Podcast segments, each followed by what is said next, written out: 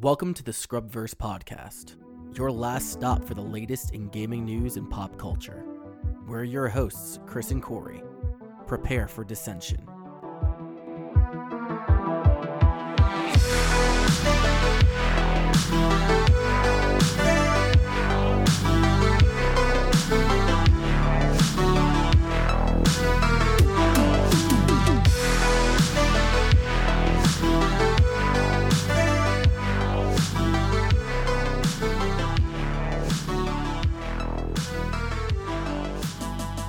So today we're going to do something a little bit different, perhaps a bit more scripted.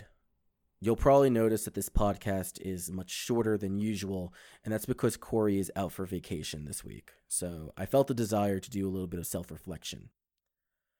When I first started drafting this podcast out, it was with the intention to chronicle all these different game collecting adventures or encounters that I experienced maybe with the dates and times of the games that I acquired, perhaps throwing in some of the lessons I learned through it all. But as the draft began to take shape, it ended up transforming into something a lot more personal. This episode isn't going to just be about video games, as I will be detailing certain events from my childhood and personal life as a young adult. This episode will be a bit more of a therapy session, some of the topics are less than glamorous, so if you're sensitive to themes of domestic abuse or drug abuse, this is your final warning. Over the last five years or so, I've been yearning for the opportunity to record my progression as a gamer. I've tried keeping up a personal blog on Destructoid, and while I was able to make a few entries here and there, I was doing it for the wrong reasons. I cared more about having people read my logs in the hopes of one day becoming internet famous, rather than trying to connect to a community of like minded individuals. And while my journal did spur up some healthy conversation, it was ultimately abandoned because I felt that in that moment, it wasn't worth my time because I failed to draw a regular audience. I gave up because the perceived interest in older video games didn't seem to be there or at least that was the excuse I gave myself. Now that I'm a bit older, I've concluded that I really don't give a shit whether I'm talking to a wall or not. I just want to share my experiences. This conversation that I started having with myself began after revisiting an old Kotaku article from November 2011 by Mike Fahey titled, Which of the 27 gamer classifications do you fall under? I remember vividly where I was when I stumbled upon it as I was just checking into a temporary barracks room to my first duty station at Marine Corps Air Station Miramar. It was just after midnight, and I spent the majority of the day flying cross country from Jacksonville, North Carolina to Chicago to Houston, Texas to LA to finally landing in San Diego only to spend another three hours trying to find an empty barracks room with the duty officer until finally I was able to plop my fat ass on the bed and pull up this article that I happened to stumble upon. Mike goes into all sorts of hyper focused tropes, like the loner, who can't seem to intermingle with anyone outside of online interactions in MMOs, or the clown, who spends most of their time trying to mess around with people for the sake of a good laugh, like going backwards in Mario Kart 64, or playing Kirby in Super Smash Bros., sucking somebody in and then jumping off the stage. It wasn't like you could only fit the mold of a single profile either. In reality, the article represented an entire wardrobe of gaming personas that you can fit into. I found myself aligned to the politician, who would play literally anything and do their best to say something good about it, even though they hated it, or the importer, which should be pretty self explanatory. But there was one title that truly connected to me, which helped spark this discussion in the first place and that is the collector. To quote, may actually have more knowledge than the true nerd, but won't offer it up until prompted. Always willing to offer a suggestion of a great game, followed by the admission that the game is unattainable. They have seemed to have played everything on the original console and amazingly have kept up with the hobby since its inception. They are the absolute best at spotting a deal or calling someone out on a terrible one They always seem to be more mature than most gamers, but that may be because of the wisdom that they bring to the table from all the gaming that they have done. Their skills fall into the jack of all trades, master of none category, as they may collect more than they actually game. They have a hard time finishing anything, but a very easy time starting something up. And the deal that they got on the game could often be more important to them than the game itself. Unquote. When I first read this article, I was almost offended, as it nearly describes me to a T. I never really liked admitting that I have a hard time committing to a single game. In fact, it's pretty random when I decide to delve deeper into a specific title because my mood and tastes fluctuate frequently. A game that I've spent 10, 20 hours on can easily be thrown to the wayside in order to try something new more times than not, I'd probably get about an hour into a game before deciding that I need to try something else, or worse, go back out on the hunt for something new that could intrigue me. But it's that hunt that tends to bring out the most excitement for me. Finding something obscure, then searching the message boards of other collectors to see if the game is worth the time playing, or at the very least, a good conversation piece.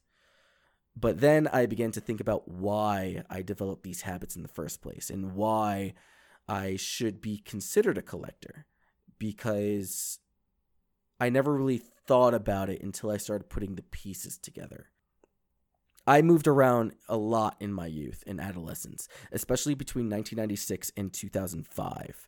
I have traveled and lived in most of the continental United States and spent some time in Mexico, but the majority of my youth was spent in Long Island, New York.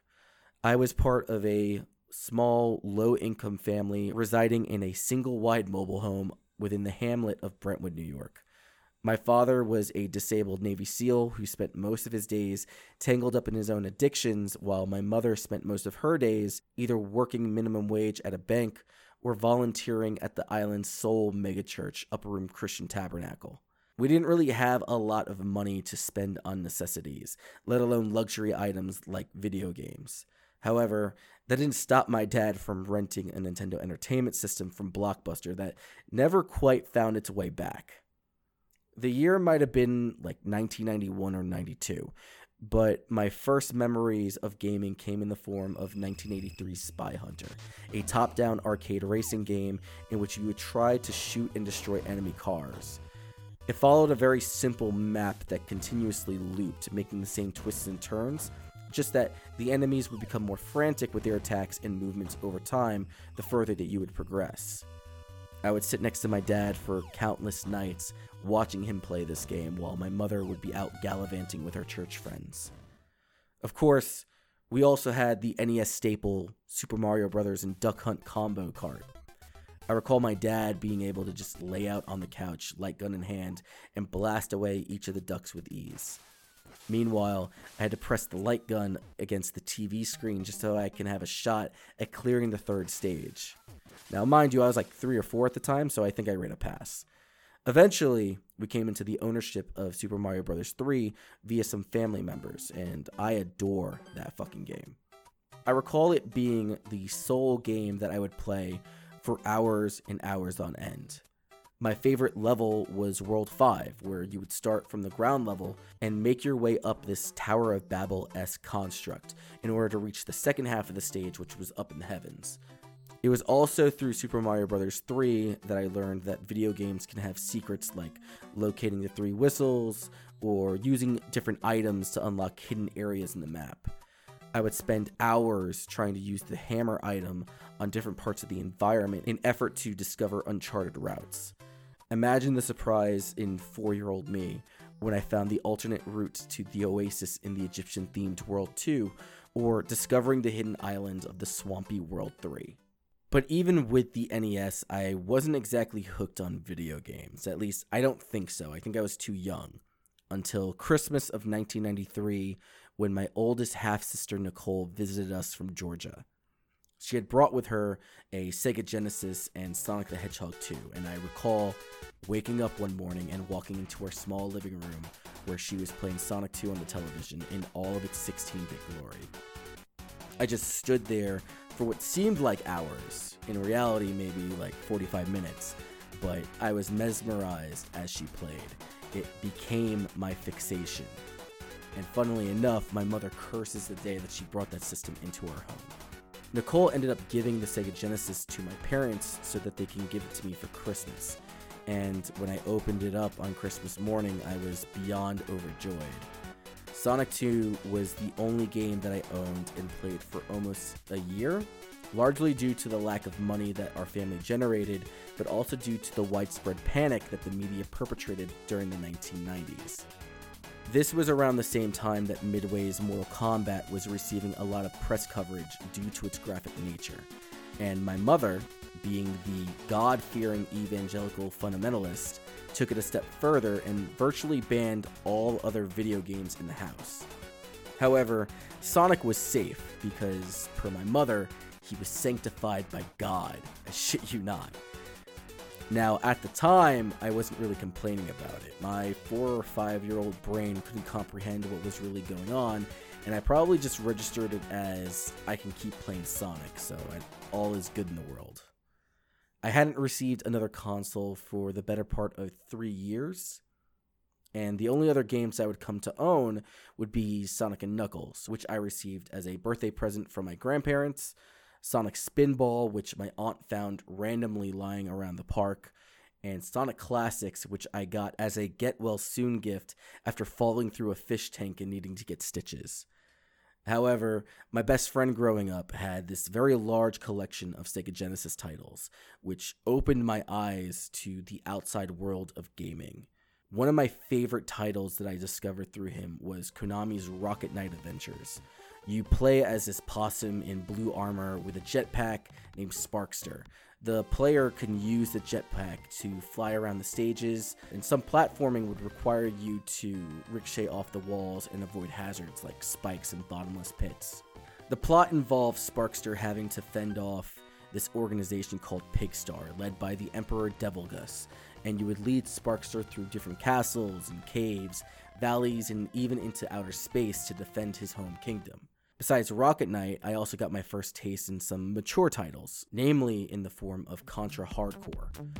I had never heard of the series up until this point, but man, this game blew my fucking mind. It was bloody, it was gritty, it had one of the most grotesque cast of enemies that I have ever seen.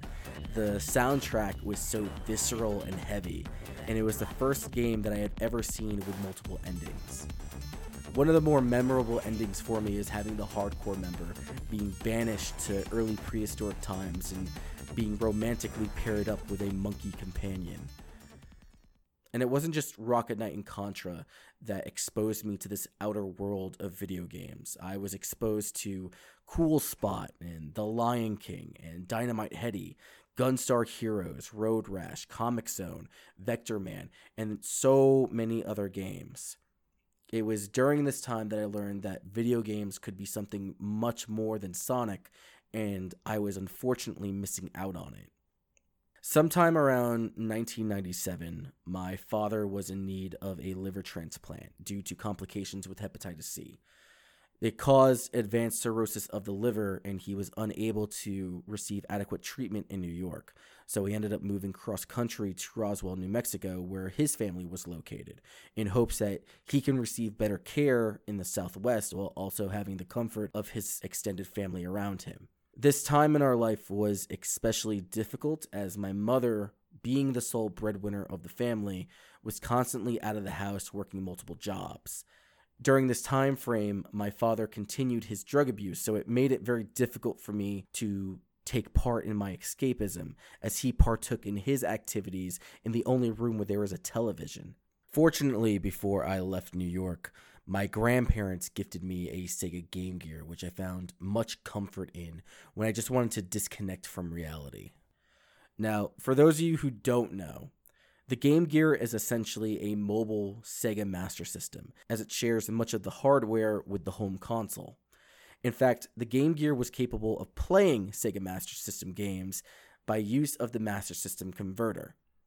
The Game Gear was this overtly large, clunky, rectangular block with a backlit screen. It was nigh impossible to stick in your pocket as it was significantly larger than the Game Boy. It would take six AA batteries at a time and devour them within three hours. So I had to carry around this brick of a power adapter that you would use for your Sega Genesis. I would often be found hooking my Game Gear up to public power outlets at like a 7 Eleven or the supermarket because I couldn't afford to keep up with the battery life. I owned only two games for the Game Gear growing up Sonic the Hedgehog 2 and Shining Force, The Sword of Hajya. Sonic 2 as a Game Gear game is nothing like the Sega Genesis version, as it was a port from the Sega Master System. The problem with the game was largely due to the screen resolution. The screen was too small for you to really see anything coming for you, especially when the display resolution was 160 by 144 instead of the regular 320 by 224 for the Sega Genesis. This makes it especially difficult in a game that puts emphasis on speed when your reaction time is essentially cut in half. However, I was introduced to the world of tactical role playing by way of Shining Force, the Sword of Hajya. I compare Shining Force to being easy Fire Emblem, because after units fall in combat, they don't die, they just return to camp until you can heal them again. But the Sword of Hajya's main selling point was its story. It takes place immediately after the events of Shining Force Gaiden. The Sword of Hajya follows the story of a young hero named Deanna and his allies who were sworn to protect the Sword of Hajya. However, due to enemy forces ambushing the young soldiers and stealing the sword, Deanna has to lead his company across the nations of Cypress and Eon in order to reclaim the sword. Older Shining Force games are known for their high quality combat scenes, and Hajya is no exception. Even on the Game Gear, Shining Force still looks amazing in 8 bit form. The Game Gear wasn't exactly known for its library, as most of them were ports from the Sega Master System, so having an original title like The Sword of Hajya is a breath of fresh air. We spent about a year or two in New Mexico before moving back home to New York. My father ended up not being eligible for the transplant due to a history of drug and alcohol abuse. I imagine the frustration of wasting your time going cross country resulted in him just giving up on life and ultimately giving up on us. And that frustration evolved into domestic disputes and domestic violence. Both my parents were eventually arrested, and I was made to stay with some friends of the family for a couple days until my mother was released from prison at which we immediately fled back to South Huntington, Long Island, where my grandparents resided. The great downside to that trip is us having to quickly sell the majority of our belongings to cover cross country plane tickets, so I ended up having to leave nearly everything I owned behind. Once back in New York, my mother and I ended up sharing a single bedroom in the attic for nearly half a year. It was cramped, there was a bed lined up near one window on the northern wall and another on the opposite. There was old, broken antique furniture littered across the center of the room with scrap pieces of plaques and trophies hidden in the shelves, in the corners, and the drawers. My grandparents were retired and maintained a small business specializing in manufacturing trophies for county organized sports. I later learned that this was the very same room that my mother shared with her brother when they were growing up. So when my mother was away at work or at school, I would go snooping through my uncle's old crap. Funnily enough, I found an old Playboy magazine from the 70s with Darine Stern on the cover. As it turns out, she was the first African American model to be put on the cover of a Playboy. And I sometimes joke and say that it's because of this magazine that influences my personal taste in partners. But in all seriousness, the real gold acquired came in the form of this large, strange device. It looked like it had two phones with a circular dial that took up the bottom half of the controller, and on the side was an inserted cartridge that read Tron. I had stumbled upon my uncle's old Intellivision. Mattel's Intellivision was Atari's first real competition back in the 1980s, and while the system only saw software development from core developers until 1983, there was a slew of solid titles for the rig. Even after the console's demise in the market, small indie and third party studios began making games that pushed hardware limitations for the Intellivision. One of the games I recall most vividly was Advanced Dungeons and Dragons. It was a top down dungeon crawler where you controlled this ranger throughout the dark caves of this massive mountain range in search for treasure.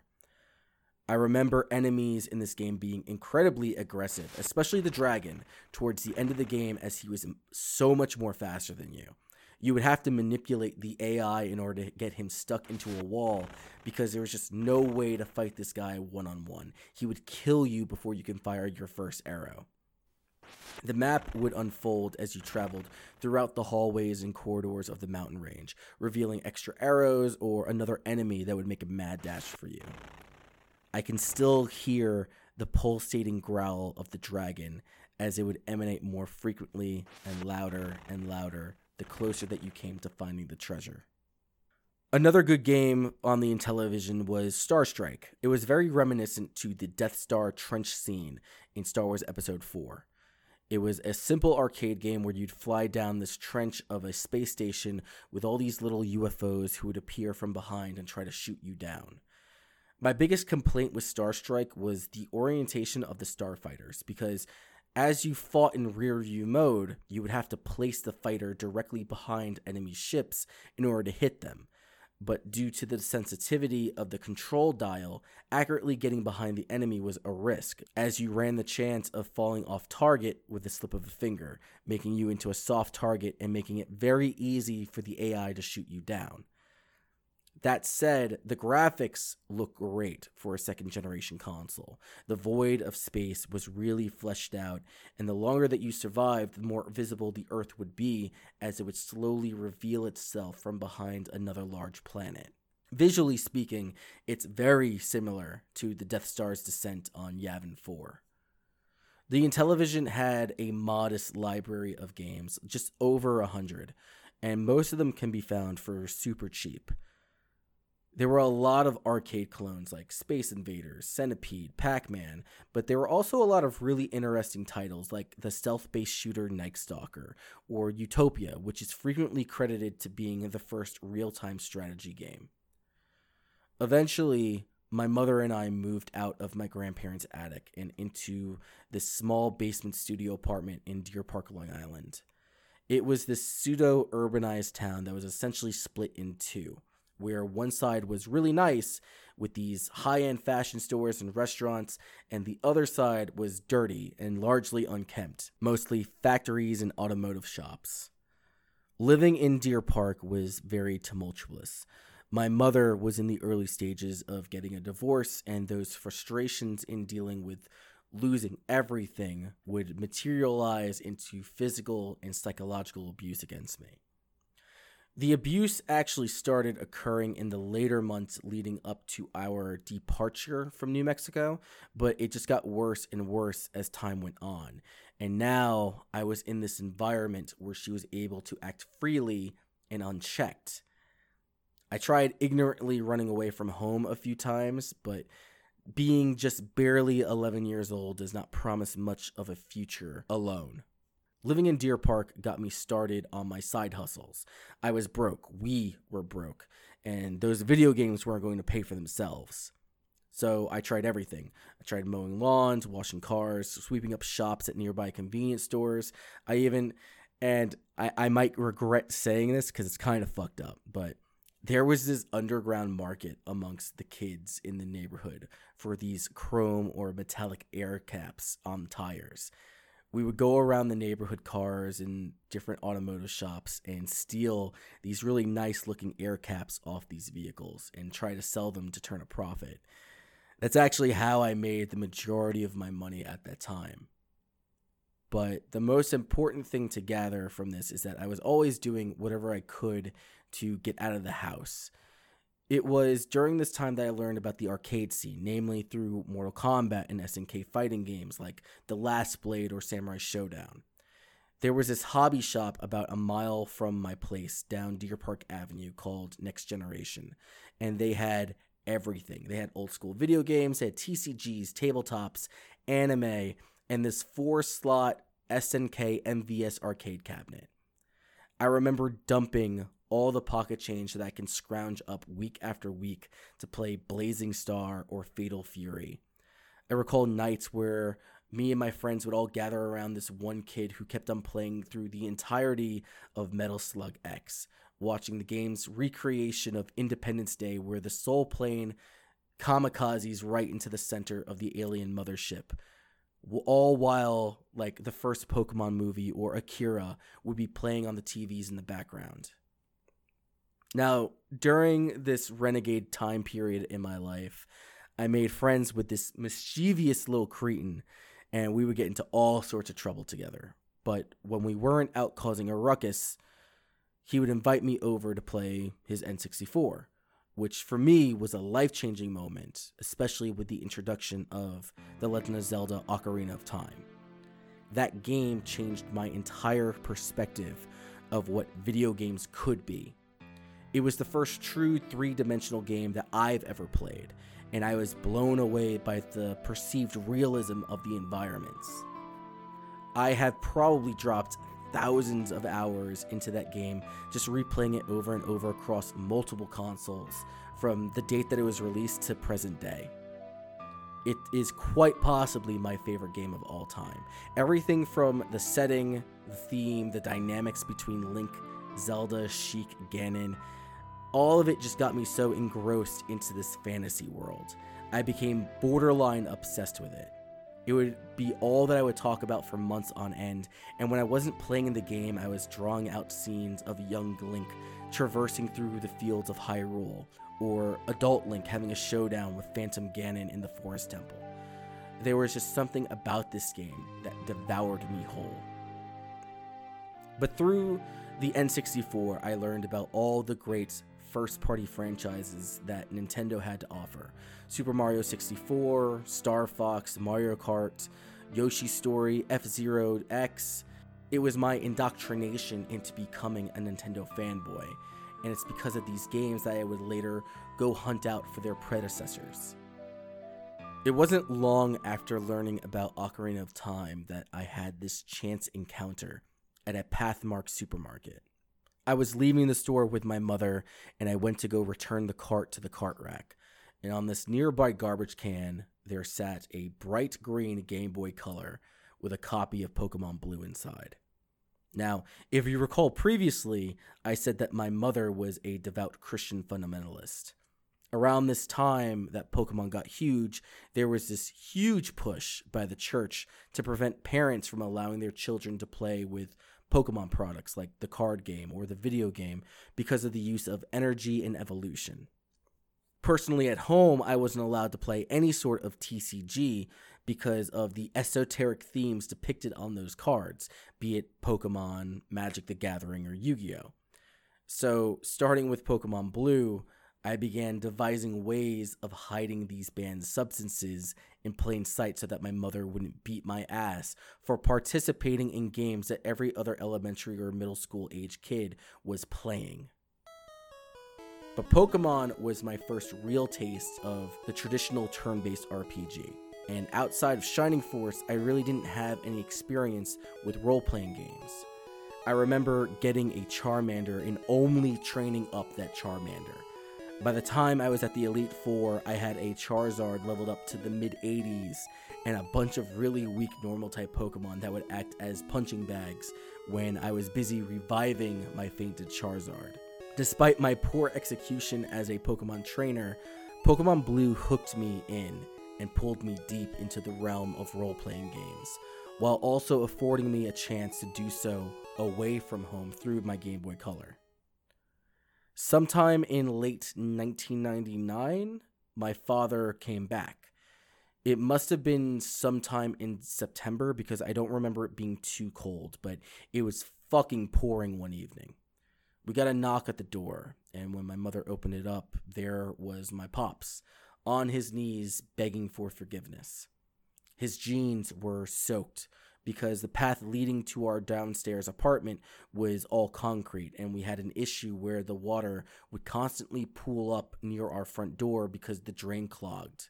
So we would have to fetch towels and lay them out near the door to keep the water out. But there he was, kneeling in a pool of water that was already ankle deep.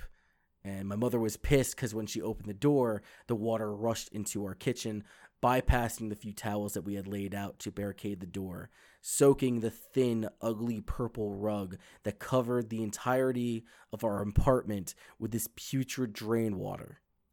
Nonetheless, she ended up taking him in. Now, according to my mother, apparently one of the pastors spoke with the Holy Spirit and told him that he needed to do whatever he could to postpone my mother from finalizing the divorce in which he was successful because my mother believes that God would use a pastor to intervene. So he says he reached out to my father and told him that he needed to repent and come back home to his family. What actually happened was that my father's best friend found my old man drugged out of his mind on dope. He waited him to finish his trip to make sure that he didn't OD, and then he took him to his home to get him cleaned up. Then he called the pastor and told him that he needed help getting him clean, maybe going through a rehabilitation center. So naturally, the best choice that the pastor can come up with was to call his estranged wife and dump him on her. But ultimately, my mother ended up taking him back because she believes that it was the will of God and shit and whatever. It wasn't without its troubles, but I think that my father realized that his best chance of living a somewhat peaceful life in his final days would be to return home to his family. The abuse that I was experiencing with my mother decreased as her attention was focused more on her mending the relationship with my father. Jumping forward to early 2000, my father was in critical need of a liver transplant. In fact, at that time, he was set to expire in a matter of weeks. Every day was either spent at church praying for a miracle or at the hospital so that the nurses could administer medication to ease the pain. This one particular night, we had just gotten home from a late evening service, and my aunt rolls up to our apartment, letting us know that my father was placed at the top of the transplant list and they recently received the necessary organs for him to undergo the surgery. I didn't quite understand everything that was going on, but had I been more mature and savvier to the situation, I could imagine the whole experience being so surreal. To go through what could be your final days, just hoping for the chance to be given life anew. I was rushed over to my cousin's place, damn near thrown out the car, and the adults pile into the minivan and rush out to the hospital ultimately it was successful. He made it out alive. Now, with all that said, did things really change? No, not really. Only a few days after the surgery, he tried contacting an old friend of his to get him some dope so he can shoot up in the confines of the hospital. His thought process was that the needles that they have at the hospital are always sterile, so he wouldn't worry about contracting bloodborne illnesses or whatever it didn't really go over too well, and someone caught the guy at the front gate. The medical personnel were mandated from that point on to keep a 24 hour watch on my dad until his release. And even after he got out, he continued to struggle with substance abuse for the remainder of his life, be it heroin, cocaine, alcohol, whatever he can get his hands on. I will give him credit to one thing though. He was able to hide it really well from my mom, or my mother was purposefully being blind to it all. I think that she just wanted to live out this fantasy life in her mind where everything was okay. Ultimately, it worked out in my favor because not long after my dad got better, he started holding down a job. We were able to move out of Deer Park and into the outskirts of a village called Lindenhurst. Now, Lindenhurst was this rundown fishing town. It's right off of the Venetian shores of the Long Island Sound. There wasn't much to it, but it was home to my own personal crown jewel growing up the sole Game Crazy in southern Long Island. Game Crazy was a subsidiary of Hollywood Video, and it offered a lot of the same deals that GameStop did before GameStop started doing elite memberships. This is also back in the day where I think GameStop was EB Games. I don't remember. But they had this MVP membership where for every product that was in the store that was used, you can get 5 to 20% off. They touted that they were the only one of the gaming chains that offered retro systems like the Sega Genesis and the NES at a reduced rate if you followed their membership. So it was more like an updated FuncoLand before that place closed up shop. The short time period between 2000 and 2006 gave me the chance to actually be a normal kid. I was beginning to foster a healthy relationship with my parents, and I still kept up working and doing side jobs to make a little bit of cash. But this time I was able to save it as I was spending more time at home. It was then that I had it in my mind that I wanted to start collecting video games. I wanted to catch up on the things that I missed out when I was younger. So I managed to pick up a, an N64, a PlayStation 2, a GameCube, along with replacing some of the older games and consoles that I had lost during my move from New Mexico. I discovered the world of Final Fantasy VII about six years too late. I remember I found it in a Big Lots, and I had to convince my mom that the storyline was an allegory comparing Cloud Strife to Jesus Christ in order to convince her to let me buy it. Shopping with my dad was a lot easier because he didn't really give a shit. He would just get me whatever I asked him for, and he got me Legend of Dragoon on a whim. Those of you who have been following me for a while, you, you know my love for that game. Over time, my small collection began to take shape. Most of my games were from established IPs like Mario and Sonic, but I began to hunt for more obscure titles that weren't so common.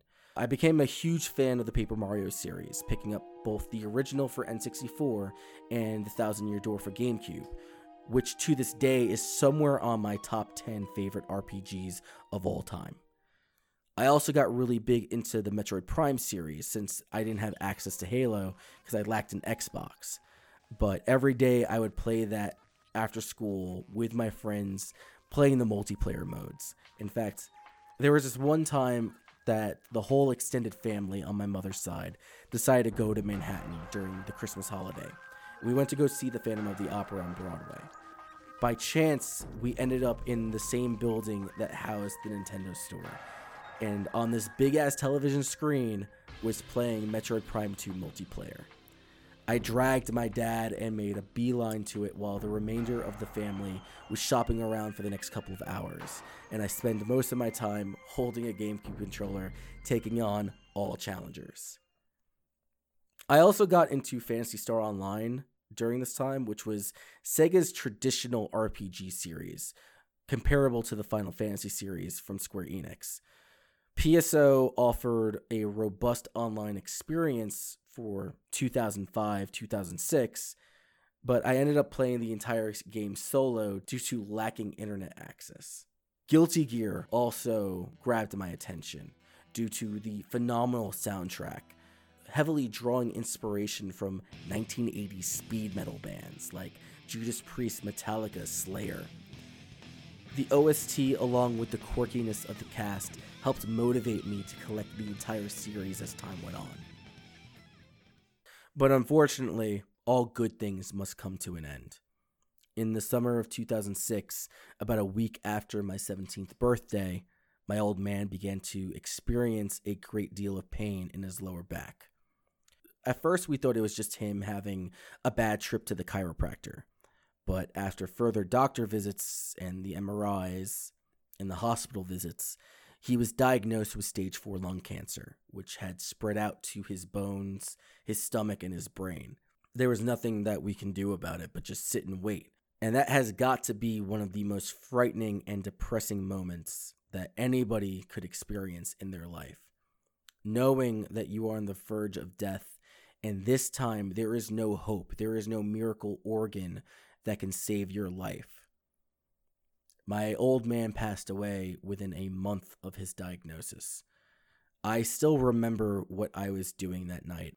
I had been staying at one of my cousin's house for a few weeks since my father had been admitted to Huntington Hospital for end of life care.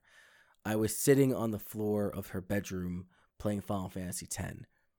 I was approaching the third Seymour fight when I get called into the living room. My mother had just come home from the hospital along with her sisters, and everyone had the face of total dread. She told me the news of my father's passing, and I was just numb.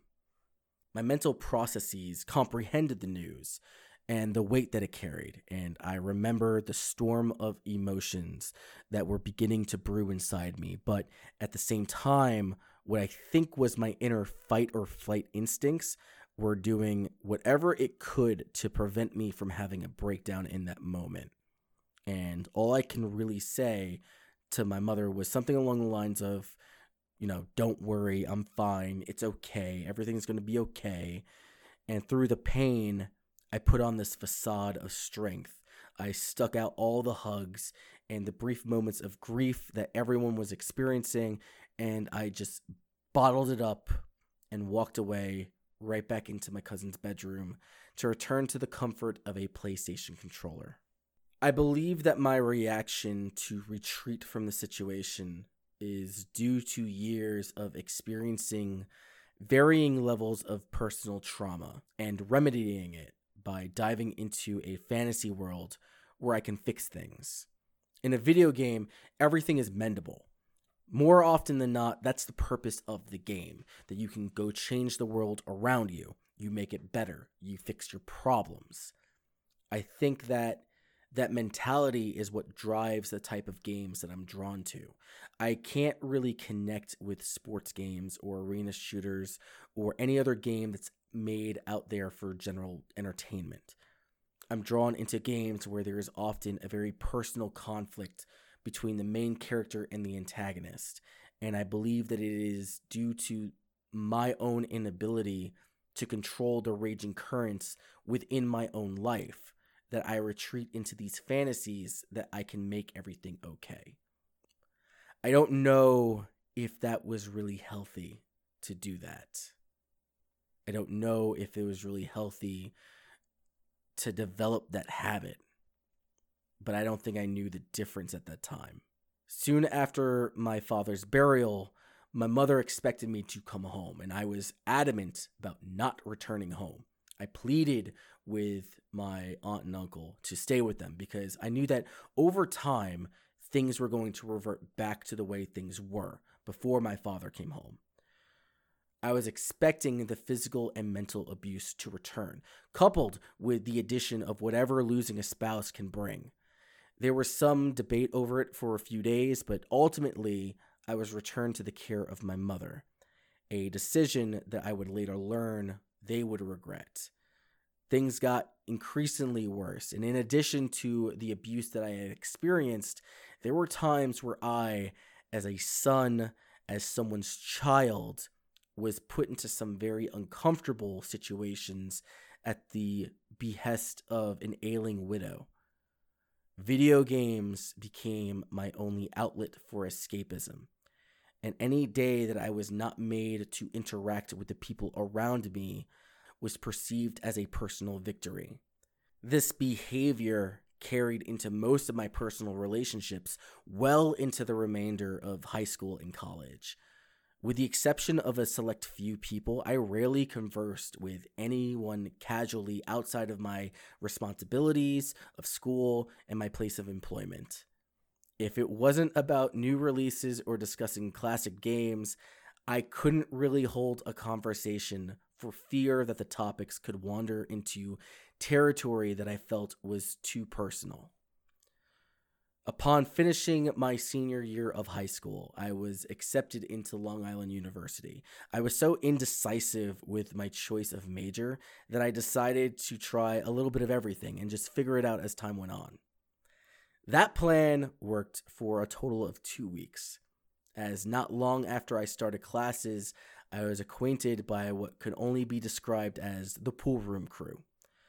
These were a large group of college students that would skip class and hang out together. Sometimes people who didn't even go to the school would show up. Like there was this DJ that would bring his entire rig with him with strobe lights, speakers, smoke machine, the whole thing. They would be blasting music and people would be jumping on tables and chairs, dancing, sneaking alcohol into the common areas. It was it was crazy. It was a crazy experience. But when the crew wasn't busy getting turned up, they'd bring their televisions and their consoles and they'd stack them on top of each other. There'd be games of Marvel vs. Capcom 2, Street Fighter Third Strike, Super Smash Bros. Brawl going side by side. There'd be entire let's play parties where every night we'd gather around the one kid with the PlayStation 3 as he would try to clear the campaign of Metal Gear Solid 4 or Devil May Cry. It was here that I was first introduced to the world of console modifications and imports, as this one guy would show us all these weird and obscure games on his modded PlayStation 2, like Ka 2, where you play this mosquito who flies around sucking blood from scantily clad women, or Gekibo, where you play as this really creepy guy with a camera taking pictures of everyone that you pass in the street. Even though I was neglecting in my schoolwork, I seriously believe that I was benefiting from spending all my time with this group of people because while I was still playing video games, I began to learn how to talk and interact with people again. These relationships weren't solely based on video games, and I legitimately began to care about these people. It motivated me to get out of my shell and start meeting others without the attachment of video games. And by the end of the semester, I had a very large group of friends and, I mean, even started dating. However, during my second semester of university, that's when reality started to kick back in. My poor attendance reflected in my 0.9 GPA, and I was quickly put on academic probation. I also learned that most of my friends I had made throughout the year were mostly seniors who would soon leave to start their own careers in whatever field that they focused in, in whatever state needed them. My girlfriend at the time was also graduating with her master's degree in accounting, ready to move on and begin her professional career.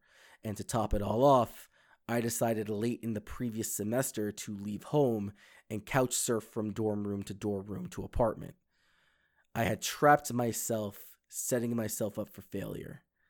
I couldn't continue school since you can't collect financial aid on academic probation, and my part time job wasn't enough to pay the rent on my own.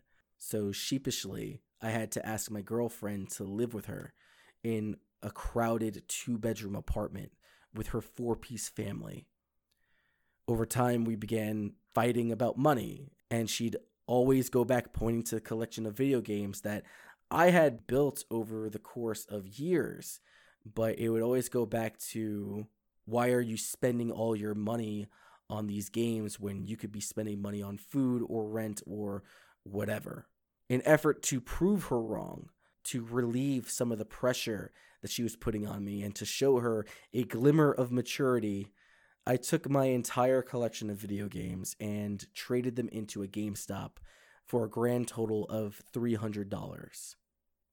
My collection that I spent nearly eight years trying to rebuild was sold off for a measly $300 that lasted less than a week.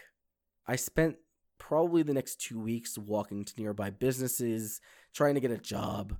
I was crestfallen. Everything that I worked so hard to reclaim slipped through my hands yet again due to a series of unfortunate events, but this time by my own influence. I was worried for my future and my own emotional well being. I knew things weren't going to work out with my significant other, and the constant nights of coming home to hear her and her mother fight over my unemployment weighed in heavily on me. Ultimately, an offhanded remark about her bringing her problems home caused me to snap, to which I grabbed the remainder of my belongings in a suitcase and told everyone that I was leaving and I started walking down the nearest highway. That is where I'm going to cut this short. Obviously, things got better, but it wasn't without a lot of trial and error. I worked very hard for a very long time to turn things around in my favor, and thankfully, I wasn't alone. Throughout my journey, I met a lot of people who were experiencing many of the same tribulations that I had faced and through our mutual support, we made it out alive.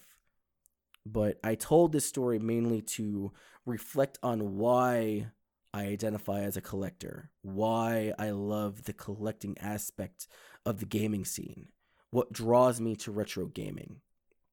And that's it reminds me of the times when I was an eight year old kid with my Game Gear plugged into an outlet of a quick stop in the middle of nowhere with the hot New Mexico sun beating down on me.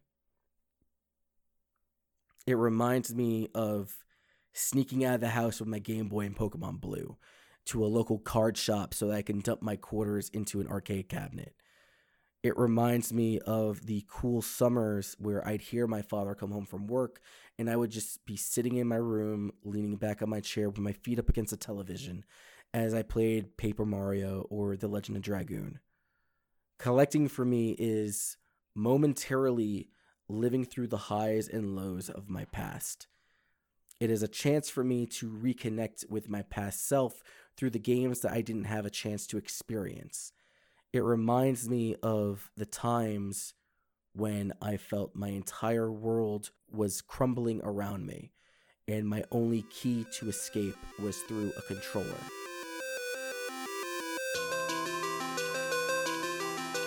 Thanks for tuning in to the Scrubverse podcast. If you would like to keep up to date with us, follow us on Twitter at Scrubverse Podcast, at Vetted Games, and at Tornado Jones. Email us at scrubversepodcast at gmail.com. Also, don't forget to check out our giveaway this month. Links will be provided in the podcast description.